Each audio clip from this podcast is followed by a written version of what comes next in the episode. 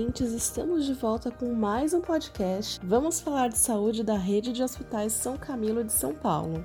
O tema deste episódio será sobre ansiedade e síndrome do pânico.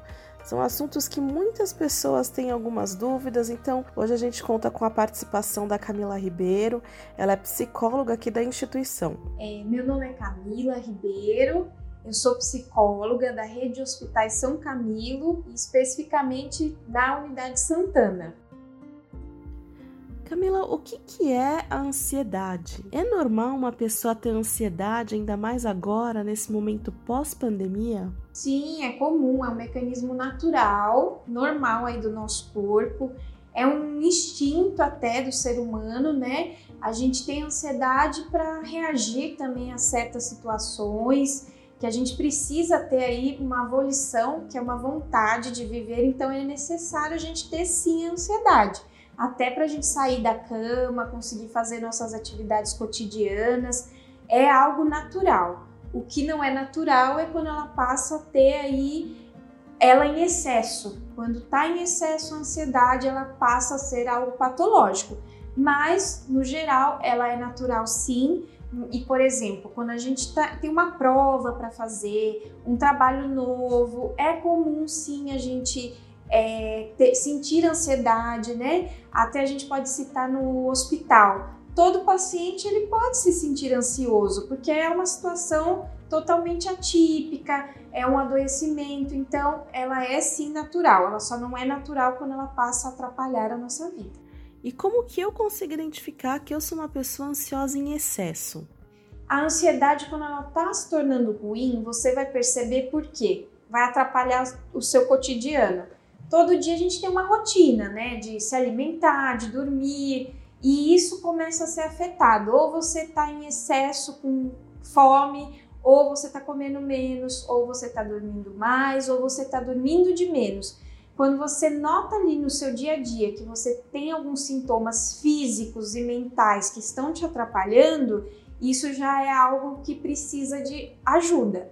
É, por exemplo, você passa todo dia sentindo dor de estômago, dores de cabeça, você tá sempre tenso, é, com suor em excesso, porque suar não devido ao calor, né? Mas tá sempre suando, sempre tenso, sempre com alguma dor aí no corpo, é algo pra gente se atentar, que aí você pode ver que a ansiedade pode estar atrapalhando, né?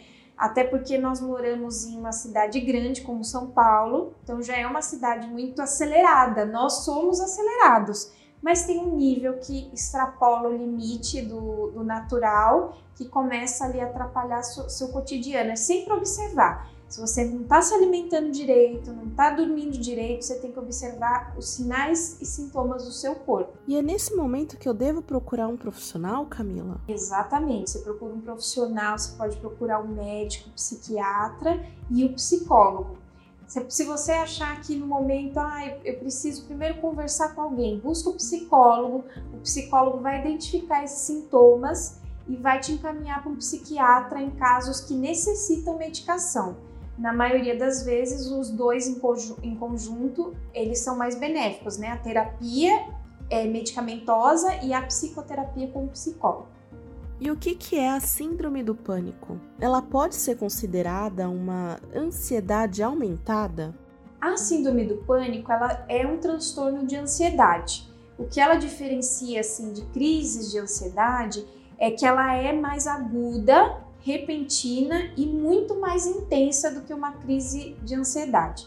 É um medo muito intenso, é, pode vir a qualquer momento, não tem um gatilho específico para a pessoa ter um ataque de pânico, então ela pode estar na rua e acontecer, não tem nada ali no momento que esteja influenciando esse ataque, e é um medo muito, muito, muito intenso, a pessoa paralisa, ela tem sintomas muito fortes como taquicardia, né, sudorese, é, suor, é, enjoos, náuseas, pode até mesmo achar que está infartando. Então é uma ansiedade muito acentuada, não é uma crise de ansiedade que às vezes acontece por algum gatilho, mas é algo que vem de forma repentina. Se eu tiver um amigo que ele tá com esses sintomas, né, se ele tá se sentindo mal, ele tá sentindo que ele tá com taquicardia, como que eu consigo identificar se isso que ele tá tendo é uma crise de ansiedade ou é uma crise do pânico? Como que ele consegue controlar isso quando ele está neste estado? Primeiramente, para a gente fechar um diagnóstico, né, de síndrome do pânico ou até de transtorno de ansiedade, é necessário que a pessoa busque o acompanhamento com o psiquiatra, o psicólogo, para fechar mesmo, porque tem ali uma duração de sintomas, às vezes pode ser algo pontual, uma crise de ansiedade pontual. No caso da síndrome do pânico, é algo tão intenso que a pessoa paralisa, ela tem um medo de morrer, ela não consegue fazer mais nada, então você pode identificar aí no seu amigo, por exemplo, que ele tá tendo um ataque de pânico que a pessoa fica realmente paralisada, ela perde ali o controle sobre si mesma, ela tem uma despersonaliza- despersonalização, ela como, vou dar um exemplo, assim como se ela saísse do corpo ali de tão intenso esse medo, esse pânico mesmo, então é algo muito forte que você vai conseguir diferenciar de uma crise de ansiedade, que por vezes é uma taquicardia, uma, um suor em excesso, mas a pessoa consegue ainda ter controle ali da sua realidade, o meio à sua volta. Na síndrome do pânico, ataque de pânico, a pessoa não consegue, ela realmente se paralisa. Então é algo bem específico que as pessoas conseguem observar. E Camila, o que que a gente pode fazer quando estivermos próximos de alguém que está tendo algum ataque de pânico, alguma crise de pânico? Porque eu já ouvi dizer que oferecer uma água com açúcar, ou então falar, olha para mim, respira, né? Fazer aquele exercício de respiração. Esse tipo de, de, de método funciona? Perfeito, você falou, olha para mim, respira, já é um ótimo começo. Acolher essa pessoa, ficar próximo dela é muito importante, levá-la para um lugar mais tranquilo, tentar mesmo essas técnicas de respiração, isso que você falou, olha para mim, respira, isso já pode muito auxiliar ali a pessoa a conseguir se tranquilizar. A respiração é algo fundamental porque ela fica ali tão descompensada que o sistema, né, respiratório tá tão ofegante, a pessoa não consegue nem respirar direito, falta o ar para ela. Então tentar esse controle, tentar trazer ela para aquele momento ali pode ajudar muito, né, acalmar. É, e após acalmar a pessoa, é importante encaminhá-la também, né, para um pronto atendimento, para receber uma ajuda médica. E se não for assim, se for alguém na rua, desconhecido, que você ajudou, tentar encontrar um parente próximo, alguém que possa ficar junto dessa pessoa. Então o apoio nesse momento é muito importante, mas só esse momento de olhar para a pessoa, respirar, É, tentar colocá-la ali no aqui e agora, isso daí pode ser muito benéfico e já ajudar a acalmar essa pessoa. É, e criança também pode ter ansiedade? Como que um pai, uma mãe ou um responsável, ele consegue identificar e tratar essa ansiedade na criança? Sim, sim, com certeza. Com a pandemia observamos muitas crianças, né, com transtornos de ansiedade devido ao isolamento, né, ficaram de escola ali, né, fazendo aulas online, isso gerou muita ansiedade nas crianças porque elas estão em desenvolvimento. O fato de, do isolamento, de não ter um contato social, trouxe muitos sintomas de ansiedade nas crianças. No próprio hospital nós observamos algumas hospitalizações devido a transtornos de ansiedade, de crianças com sintomas físicos que quando o médico, a nossa avaliação É, ia ser feita, a gente observava que era de fundo emocional. Então as crianças têm sim, elas têm uma outra forma às vezes de demonstrar, né? Nós adultos, nós é, conseguimos falar, verbalizar, a criança ela vai demonstrar de outra forma, né? Ela vai demonstrar no comportamento, ela vai ficar mais irritada, mas ela também vai ter aqueles sintomas físicos como um adulto, taquicardia, o suor, É, a angústia, o medo de morrer, um choro ali mais fácil, tudo isso tem que ser identificado pelos pais ou responsáveis, né, para levar para o pe- pediatra, descartar causas orgânicas e aí sim buscar o psiquiatra e o psicólogo, porque alguns casos são tão graves que a criança precisa de medicação também. Então ela vai ter os mesmos sintomas dos adultos, porém ela vai demonstrar de outra forma, porque ela não vai saber identificar, né, o sentimento, o que ela está sentindo. Algumas até conseguem verbalizar, mas no geral você vai observar baixa do rendimento escolar, é, falta de apetite ou excesso de apetite, o sono. No geral, essa criança vai demonstrar sim um comportamento. É verdade que quanto mais a pessoa se conhece, mais fácil é ela identificar os gatilhos dessas crises de ansiedade? Sim, é verdade. Quanto mais a gente conhecer os gatilhos, nos conhecer, é mais fácil da gente não prever uma crise, mas evitar ou amenizar que essa crise aconteça, né? Então, quanto mais a gente conhecer o que, que nos desestabiliza, isso pode nos auxiliar a evitar que a gente tenha alguma crise de ansiedade, né? O importante é o autoconhecimento, isso que é importante, por isso que a gente fala da psicoterapia. Não é só para quem está passando por algum problema emocional, mas sim para a gente evitar esse problema, né? Então, no, nos conhecer já pode evitar várias situações, a gente começa a se conhecer, a lidar melhor com as situações, o que pode evitar um, uma crise de ansiedade. Não é que a gente não terá uma crise de ansiedade, mas poderá evitar sim, a gente conhecendo um pouquinho aí do nosso pensamento, do nosso comportamento e o quanto isso pode afetar nesses gatilhos. Terapia e psicoterapia. A gente já falou, né, em alguns momentos sobre a importância delas, mas como que elas ajudam no tratamento? A psicoterapia, ela ajuda porque a pessoa pode conhecer melhor, como nós dissemos, dos gatilhos. De conhecer os gatilhos podem evitar crises de ansiedade.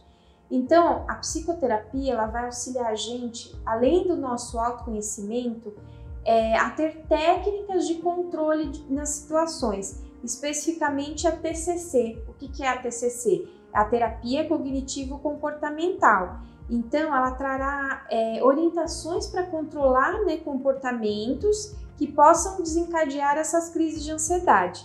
E também utiliza a exposição para situações que provocam pânico de forma sistemática, gradual, co- controlada e progressiva, até que ocorra a dessensibilização desse comportamento. Então, a T C C, que é a Terapia Cognitivo-Comportamental, vai auxiliar a pessoa a ter também contato com esses gatilhos, para que aos poucos ela consiga dessensibilizar, né? Em outras palavras, retirar aos pouquinhos esse comportamento e evitar que essas crises é, ocorram com tanta frequência, até em algum momento saná-las. Então é, é super benéfico ter mesmo a terapia, a psicoterapia aí como tratamento para o controle da ansiedade. E pegando esse gancho, anteriormente você comentou sobre a questão de que somente o psiquiatra pode indicar algumas medicações. Quais são as formas de ajudar a melhorar a ansiedade e a síndrome do pânico? É, o tratamento ele vai incluir, com certeza, a medicação, porque quando a pessoa chega nesse nível, né, do transtorno do pânico, já é uma forma muito grave de um transtorno de ansiedade. Então, por vezes, só a psicoterapia não vai conseguir controlar, porque nós temos também os mecanismos orgânicos, né, que desregulam o nosso cérebro, que precisam da medicação para regular esses hormônios, né, amenizar essa ansiedade. Então, a medicação é importantíssima e a psicoterapia para entender o porquê tudo isso desencadeou, porque nós temos muitas coisas aí durante a vida que a gente vai, às vezes, guardando, não trabalhando essas, esses sentimentos e emoções que podem desencadear essas crises. Então é fundamental esses dois tratamentos em conjunto para um benefício e para um sucesso da, desse tratamento e desse controle da ansiedade. Mas podemos citar também, né, as terapias alternativas em conjunto, é, os florais, é, acupuntura, atividade física, buscar uma alimentação saudável, é multissistêmico, né? Então nós temos aí diversos é, métodos que podem auxiliar no controle não só da ansiedade, como de qualquer transtorno de humor, né? Então, é, no geral, nós precisamos ter aí uma equipe multi em tratamento e, principalmente, a colaboração e o empenho do paciente, da pessoa, né? Porque a pessoa precisa estar motivada para esse tratamento, ela precisa ali se dedicar, né? Tentar fazer todas as, as terapias, tomar medicação, fazer atividade física, tudo isso em conjunto vai auxiliar a trazer mais qualidade de vida e amenizar também essas crises de ansiedade. E você comentou sobre os exercícios físicos. Como que eles ajudam uma pessoa com ansiedade? Realizar atividade física nós sabemos que é benéfico para todo mundo, de qualquer idade, lógico, com algumas restrições que os médicos podem ter devido a algumas patologias, mas o exercício físico é nítido que ele é benéfico para todo mundo. No caso da ansiedade, ele vai ajudar a disparar, né, aquela adrenalina que a pessoa sente quando está ansioso, a liberar hormônios, né, como a endorfina, a serotonina, que podem auxiliar aí a amenizar essa ansiedade. Então nós temos aí tensões do dia a dia, a gente fazer atividade física, a gente consegue liberar essas tensões, além de trazer os benefícios para a nossa saúde física, né, é, trazer mais qualidade de vida. O emocional ele vai também se equilibrar, porque o nosso corpo ele foi feito para estar em movimento. E ali no momento que a pessoa está numa atividade física, ela consegue ter descargas, né, parecidas com uma crise de ansiedade, porém de forma benéfica. Quando você está fazendo uma atividade física, você também tem o suor, tem a taquicardia, mas é tudo de uma forma muito boa, é uma coisa boa ali para o seu organismo. Então é bem semelhante a quando a pessoa está com uma crise de ansiedade, só que na crise de ansiedade ela está num sofrimento intenso. Trazer atividade física para a nossa vida vai liberar essas tensões e auxiliar no controle, né, dessas crises também. Às vezes a pessoa está ansiosa, vai lá para a academia, vai fazer uma caminhada, uma corrida, ela vai se sentir melhor, porque a atividade física ela traz é, um bem muito grande para o nosso organismo. Então isso também fazendo parte da rotina vai só trazer benefícios no, no tratamento. Mas lembrando que precisam de todos os acompanhamentos para um benefício e um sucesso desse tratamento. E ansiedade e depressão, elas estão associadas? A ansiedade ela pode levar à depressão ou a depressão pode levar à ansiedade? É, é possível que um esteja ali ligado ao outro, porque é muito comum que um paciente com transtorno de ansiedade possa apresentar também um transtorno depressivo mediante aquele sofrimento intenso, né? E a pessoa não tratando, isso pode se agravar, se transformar também numa depressão. É, mas assim, nem todo transtorno depressivo vai ter uma ansiedade, nem toda ansiedade vai ter uma depressão. Porém, as duas são, né, é, muito interligadas e uma é comorbidade da outra. Então é bem comum pacientes com ansiedade apresentarem sintomas depressivos, sim. É, e por isso, segundo estudos, é mais comum que o quadro de ansiedade, como eu disse, possa evoluir aí, né, para um transtorno depressivo quando não tratado, o que torna o quadro mais grave e de difícil controle. Os sintomas da, da depressão e da ansiedade, eles podem ser muito parecidos, porque a pessoa é, tem mudanças no apetite, no sono, então ela acaba se misturando dentro aí desse, desses sintomas e sem entender se está deprimido ou se está ansioso. Então é um pouquinho complicado às vezes de saber, mas eles sim, eles estão interligados, a pessoa pode apresentar os dois transtornos, que fica mais difícil e mais grave. Por isso, quanto antes buscar ajuda, melhor, para que isso não evolua para um quadro mais grave, né? Mas é interessante da gente sempre lembrar que elas vão se misturar e os sintomas serem bem parecidos, apesar de que na depressão tem aí algumas coisas mais é, peculiares, como um isolamento, né? Uma, um embotamento afetivo, a pessoa não sai de casa, tem uma tristeza profunda, tem alguma, alguns sintomas mais específicos, porém eles se misturam. Então, quanto antes buscar ajuda é melhor para que isso não evolua e você acabe com os dois transtornos, né? E falando sobre ansiedade e depressão, antes a gente também conversou sobre a ansiedade em crianças nessa volta à escola no esquema presencial.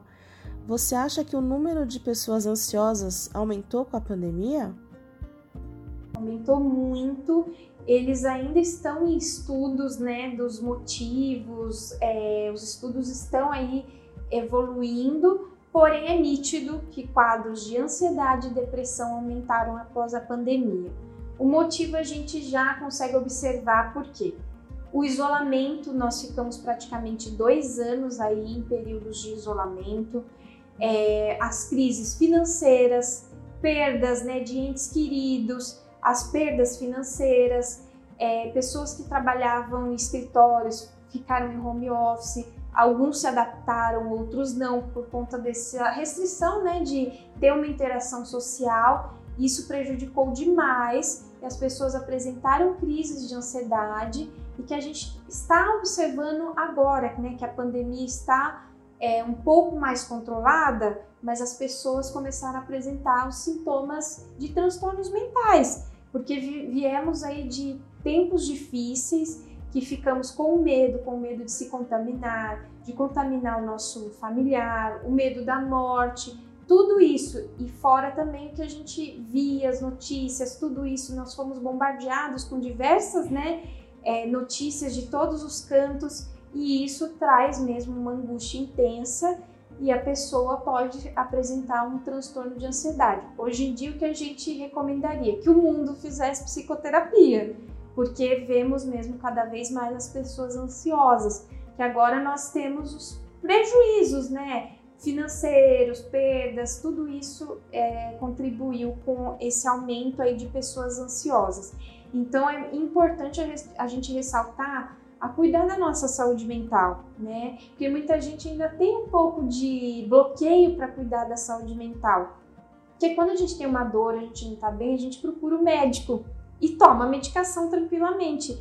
Por que não buscar ajuda quando a gente está sofrendo emocionalmente, né? A gente precisa dessa ajuda e tomar medicação também. É a mesma coisa, se você está com uma infecção, você vai tomar ali um antibiótico. Se você está com uma crise de ansiedade, com uma depressão, você vai precisar da medicação e isso vai te ajudar. Então a gente precisa desmistificar também esse tabu que as pessoas têm, né? Mas ainda bem que temos observado que mesmo que os números de pessoas ansiosas é, aumentaram, também aumentou um olhar maior para a nossa saúde mental. As pessoas estão mais preocupadas em cuidar do seu emocional, não só do físico, que um é interligado ao outro. Um altera o outro, com certeza. Camila, conta pra gente como que é o trabalho dos psicólogos no hospital. O, no, o trabalho da psicologia no hospital, ele é bem amplo. Nós atendemos todos os tipos de público, nós atendemos em todas as unidades de internação, oncologia, é, U T I, pediatria.